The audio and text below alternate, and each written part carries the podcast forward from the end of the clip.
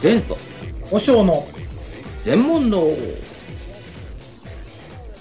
この番組は煩悩の塊の善をいかに悟りに導くかという番組でございます。お送りするのは善と和尚です。前回サラリーマン親父さんが来てくれて楽しいえー収録になってよかったですね、そうね。今回も聞いてくれてますかね？親父さん大丈夫ですか？呆れてませんか？今回早いでしょ？アップが早いですよね。うんそうね。いやこの間サラリーマン親父さんにそんな話をされたんですよね。あそう。かいくらなんでも年に2回はダメですよ。ちょっと積極食らっちゃったよね。ね、うんなのでちょっとあの後半にね年のお背を迎える前にうん。ペースアップを、はい、っっていうことですね。はい。で今日はおしろさん何の話を？いろいろちょっとね考えてたんですけども、えー、前さんはそれこそ、うん。あの煩悩の塊なんでえ読んでないかもしれませんけどもえうん。寺院消滅っていうねあの、えー、鵜飼秀則さんっていう方が書かれた本があるんですけども、うんうんうん。読まれたことありますか？ないです。そうです。かすごく話題の今本なんですけど大体ですねこういった類のお本、うん。まあ私もあのまあ名ばかりとはいえ一応お坊さんなので。一応じゃないでしょ。一応じゃアンテナを張ってねなるべく読むようにしてるんですけども、うん。結構おこういう本っていうのはなんていうんですかね既成の仏教に、えーやっぱり絶望してる方が書かれてることが多いので、うん。どうしても内容としては叩かれたり、うん、なるほどやっぱりねその偏った視点からその仏教、うんうん既成仏教を見て、えーるっていうのが多いんですけどもこの「人消滅」っていう本に関しましては、結構公平な立場というか、うん。あまりその曲がった主観が入ってない本なのですごく、うん。宗教者としても読みやすいですし、うんうん。でやはりその皆さんね一般の方もすごく読みやすいあお寺っていうのはこういう問題を今抱えてるのか、うん。あ自分のお寺檀家寺例えばうんね、うん。もこんな問題をはらんでるんだろうなとか、ね、いろんな視点でその、公平に見れていいんじゃないかなと思うんです。これアマゾンでベストセラー1位になってるんじゃないですか。やっぱり。うんと1728円。税込みですね。うん。それとあ Kindle 版もあるね。Kindle 版って電子書籍の分ね。それだったら1600円でありますね。消費税が安くなるっていあそうねそうだね。ですね。はいはい、うんまあそういうので興味のある方はちょっと読んでみてください。そうですね。今日ちょっと私の話でも聞いて、あの興味が出た方は買ってみられたらいいんじゃないかなというふうに思います、はい。でこの内容というのがですね、うん。うんやっぱりそのどこの地方にもある問題がたくさん書かれてあるんです、うんうん。人口が減っていくイコール檀家さんが減っていくっていうことですよね、そうすれば法事の数も減っていく、お葬式の数も減っていく、うん。そういうような形で、えー直面しているお寺の話であったりとか、うん。なんていうんですかねお寺が持っているその悩み、うん。うん問題点っていうのがこう書かれてあって確か非常に面白いなというふうに、うん、うん。思ったんですよ。それとやっぱりそのいろんな人の考え方そういったことがあると思うんですけど私はですね、そのよくお檀家さんとかからの、ね、話とか他のお寺さんからのお話を聞くんですけども、うんお坊さんが副業を持つことがいいのか悪いのか。っていう,、ねああはいはい。えーいう持論についてなんですけども、うん。いろんな持論を持たれてるお嬢さんがいるんです。うん。その副業を持つことに賛成のお嬢さんの意見としてはですね、うん。例えばあー月曜日から金曜日まで、えーはい公務員をする。昔よくありましたよね、あったあった。2 3 0年前ね、あの先生とかね。そうですそうです、うん。先生をしたり役場そうそう勤めをしたり。役場勤めしたりして。で土日に、えー法事をする。そうそうそうそうそう、ん。でお葬式ができた場合はあの有給休暇を。そうそうそう。っていうようなそういたいた。うん。形を取る。うん。でそれを肯定される方はなんでそそれがいいんですかって私が聞くと、うん。そのやっぱりそうすることによって安定収益が自分のね生活を支える収益があるので、うん。お檀家さんやあーそういった人たちに負担をかけなくていい。そうか。なのでその本当にお気持ちで結構ですよっていうような形でできるのでその、うん。お寺のその宗教を商売しにしなくていいというふうな形の考え方うん。ですよね。で、それも、ああ、確かに一理あるなと思う。うんでも私は実は、あの、そうではなくて、私の持論としては、うん。お寺さんは副業を持たない、はい。持つべきではないっていう風な考えが私の持論なんです。うん。というのは、生活も、その宗教も全てひっくるめて、うん。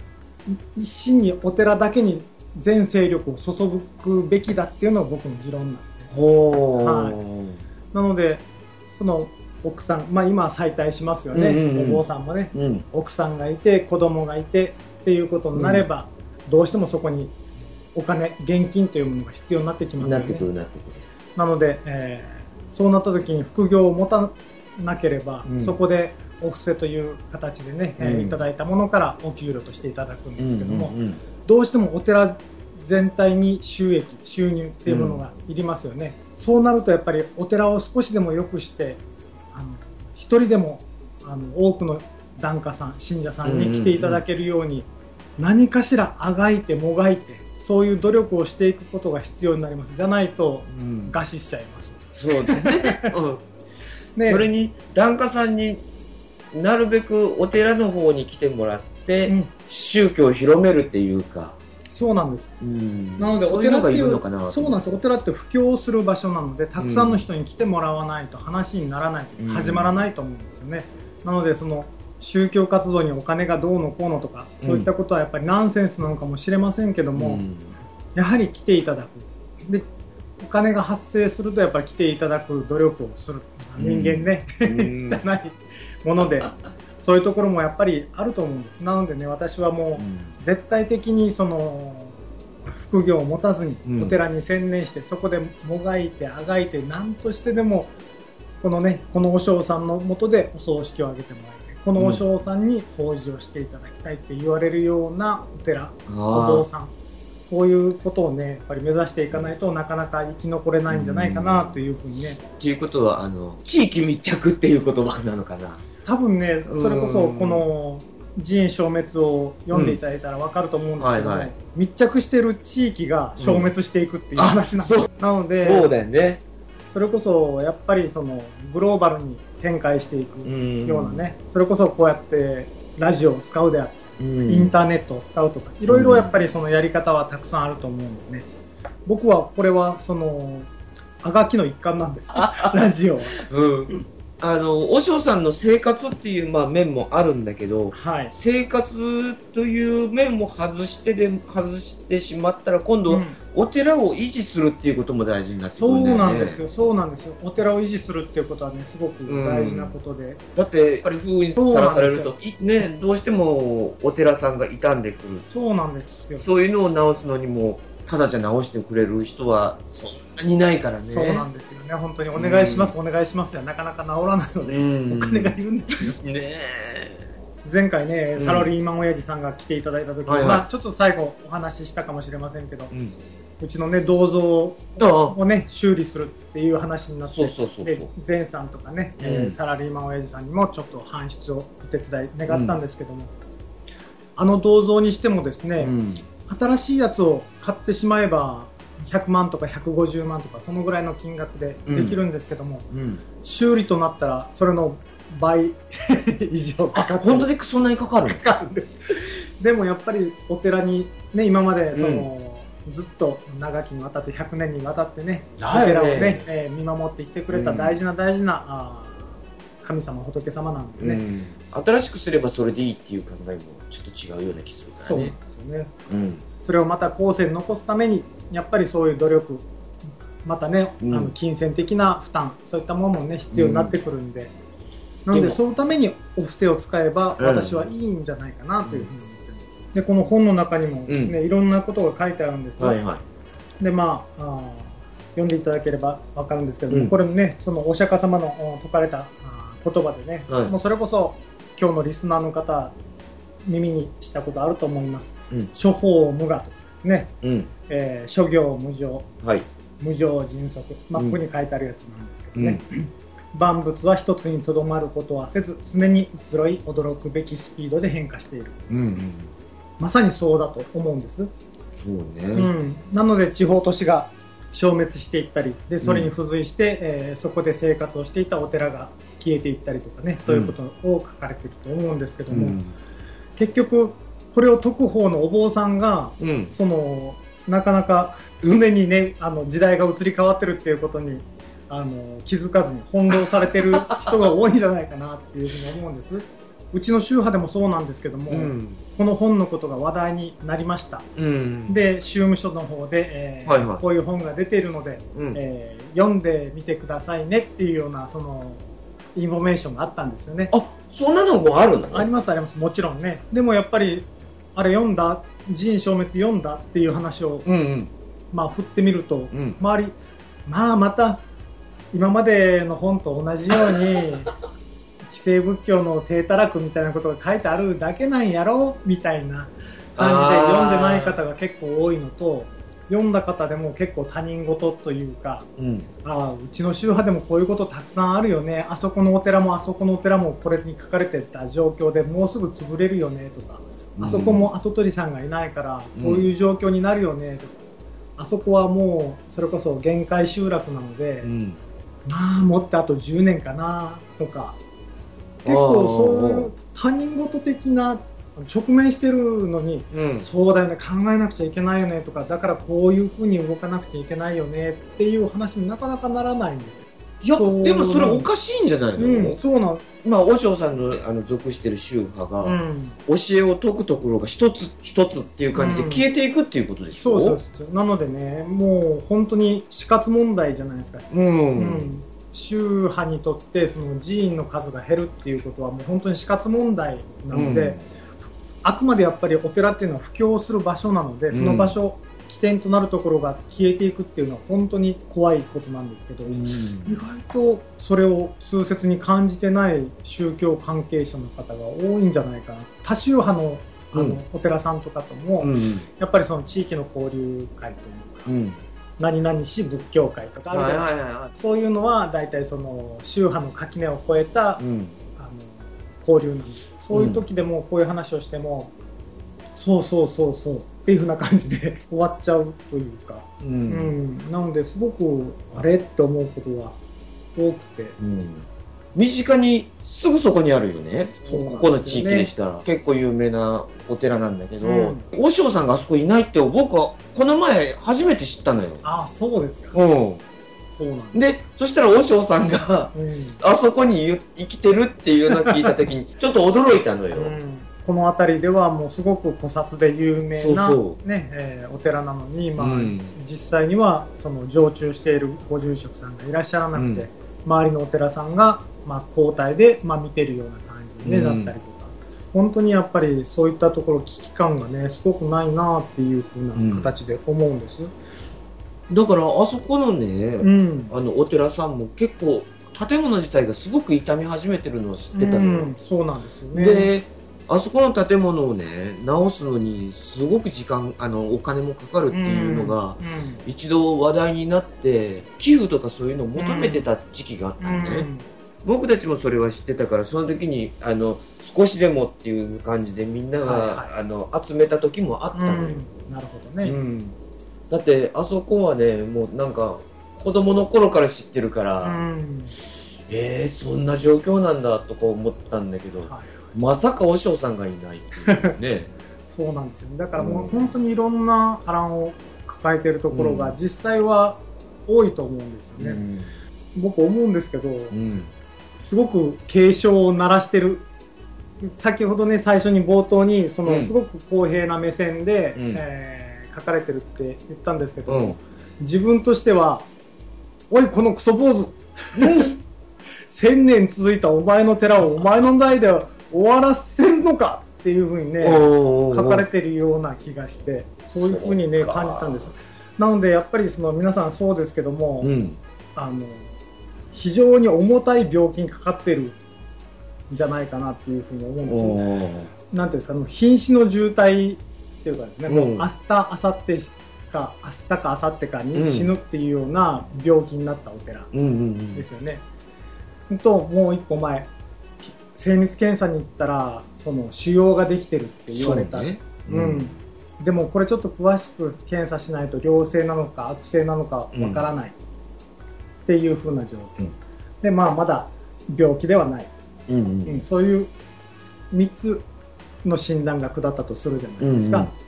なのででもお寺はもうすぐそこにまで来てるっていう風に思わないといけないと思うんですね、うん。なのでこれが悪性なのか良性なのかって言われてるっていうのはまだ今のところはあの檀家さんが300件400件とあるけどもこの先ここは多分過疎地だろうなっていうようなところですよね、そういうふうに想定してまだ余力があるうちにうん。そのがんに効く薬を、うん。ね東本清掃してそのね。探すとかうん。いいお医者さんを見つけるだとか今動動けるうちに動いた方がいいうんですよね。うん。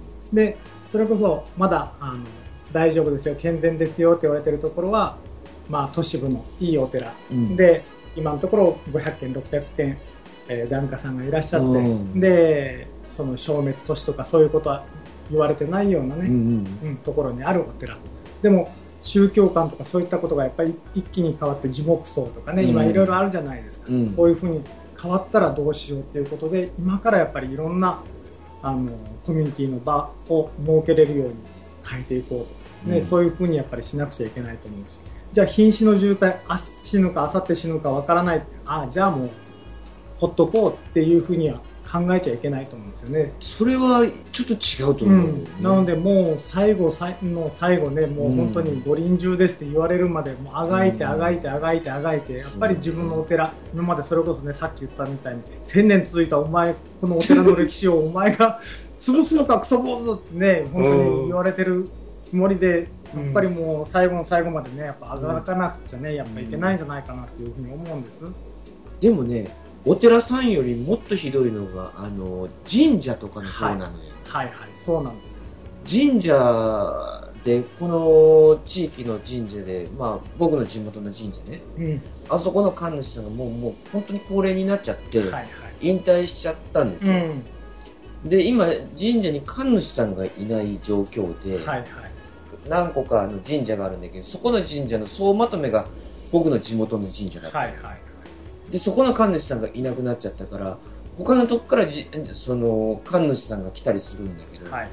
何かあった時にはじゃあどうするのっていう話になってて、この前からその話してるんですようね、ん。神社がだんだんともう痛みがあるあるんだけど傷んでもうちょっと直さなきゃいけないんだけどその予算がないという話も出てきててはいはい。でお寺さんよりまずもっとひどいのが神社の方なんじゃないのかないう感じはしてくるんですよ。それこそこの本の中に書かれてたんですけど、うん、お寺も神社もひひっくるめての話で書かれてたんです、あそうなんだ。で、えー25年後に40%の寺院え自社仏閣が なくなると想定されるというふうに、まあうん40%、パー、うん、そういうふうな見解も載ってたりとかするのでやっぱりその宗教施設としてそのお寺うんとその神社も同じようなやっぱり、うん、ことをね含んでるんじゃないかなっていうふうにね思います。ううん。ん、なので今からその神主さんもそうお坊さんもそうですけど、うん。やっぱりもう真摯にやっぱり檀家さんうちは檀家寺なのでうん。檀家さんとかお葬式、はいはい。法事っていうふうな形じゃなくて、たくさんの人たちに 来ていただけるようにね。やっぱりね。うんしていかないとやっぱりいけないんじゃないかなと思って。でうん。こういうふうにねそのラジオとかこういったこと活動もねうん。非常に僕はいいんじゃないかなと思ってるんです、ね。いまいちそのなかなかね、えーいろんな状況があってお寺の名前であったりとか私の名前であったりそういったのは伏せてますけども、やっぱりご縁がある方はねそうやって、うん。あのサラリーマン親父さんみたいにねタグってタグってね 来られたりするんでね。なのでそういったこともあるので、うん非常にやっぱりこれからねまたこのサラリーマン親父さんが私の弟子になりうん。で、ね、その年で、えー布教活動をしお寺を広めてくれとお いうことに、ね、なるやもしれません、こればっかりはね。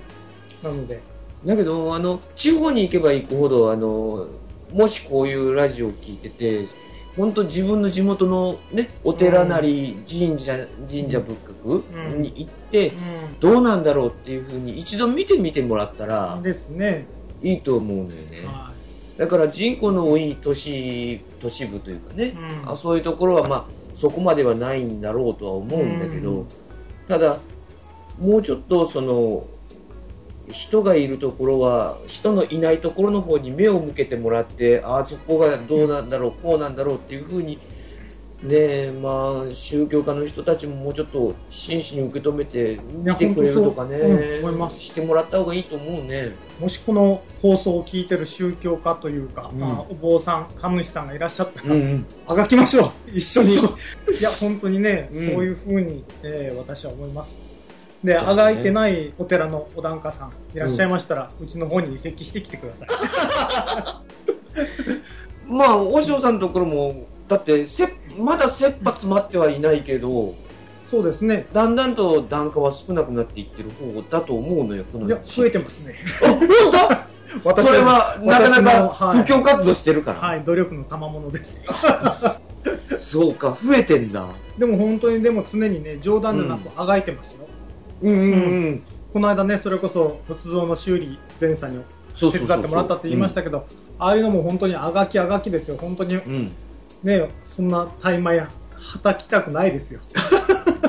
でもあのね、象徴である、うん銅像であったりね、仏像があることによって、うんお寺が維持していけるわけなんでね、もううんそういうような形でね、えー一生懸命、うん頑張っておりますし、で、この間ちょっとね、お話をさせてもらいましたけど、大黒さんね、うん。の話ですけども、まあちょっと面白おかしくは話はね、させてもらったんですけど、うん。そういうふうにお寺で寄進したい、ね、仏像を寄進したいっていうね、うん。えー方が現れるように、えー本当にね、活動していった、まあ、それこそ、あの、おかげかな、うん本尊さんたちのおかげかなというふうなね、えーこともありますんでね。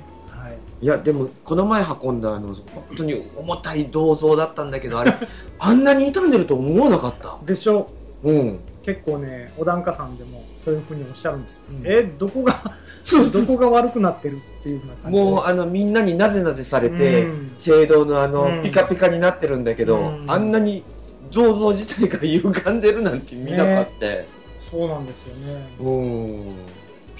くりだったな。でももう100年ななるんでね。そうなんだってね、びっくりだったよ、あれ。でもよかったです。自分の代でそうやってね、修復できたっていうことなので。うん、でもその修復してもらえるお金を集められたっていうのも本当にありがたいことなんだし本当にありがたいことです。それがまあ今までのその和尚さんがうんさっき言ってたようにあがいて、うんあがいてっていう状況でじゃあみんなからこうしてもお捨てでもらったお金でうんこれが直せれるっていうのはそうです和。尚さんが頑張ってるいやいや、皆さんもっていうことなんですよね。でも本当にうちのお寺は先ほど言った3つの段階で真ん中だと思うんですよね。診断してもらったら腫瘍がある。それが良性なのか悪性なのかまだわからないっていうぐらいのね。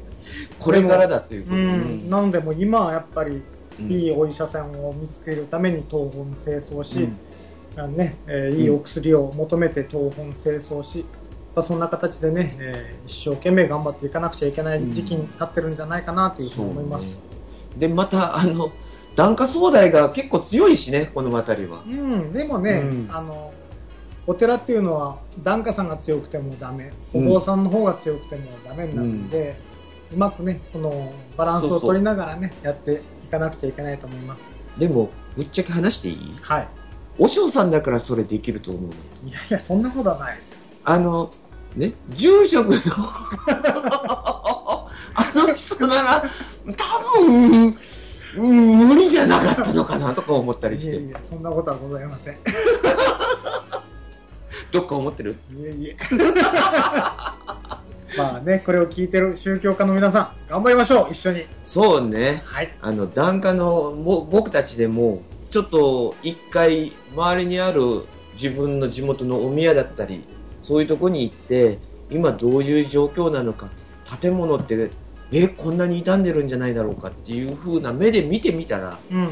今の状況がどうなのかって分かると思うんだよね。そうですね。お寺が消えるっていうことは、うん。お坊さんも困りますけどね、えーそれこそお葬式を挙げてもらえなくなるということになりますんで、檀家さんとしてもね、やっぱり困ることだと思います。はい。はい、うん。そういったことをね、まあちょっと、うんお寺にね、興味を持っていただければ、寺院型としても、おすごく助かりますんで、うん。よろしくお願いします。じゃあ今日はこの辺で。はい、お送りしたのは善と。お賞でした。はい、ではまた来年よろしくお願いします。はいありがとうございました。今年もありがとうございました。はい、ありがとうございました。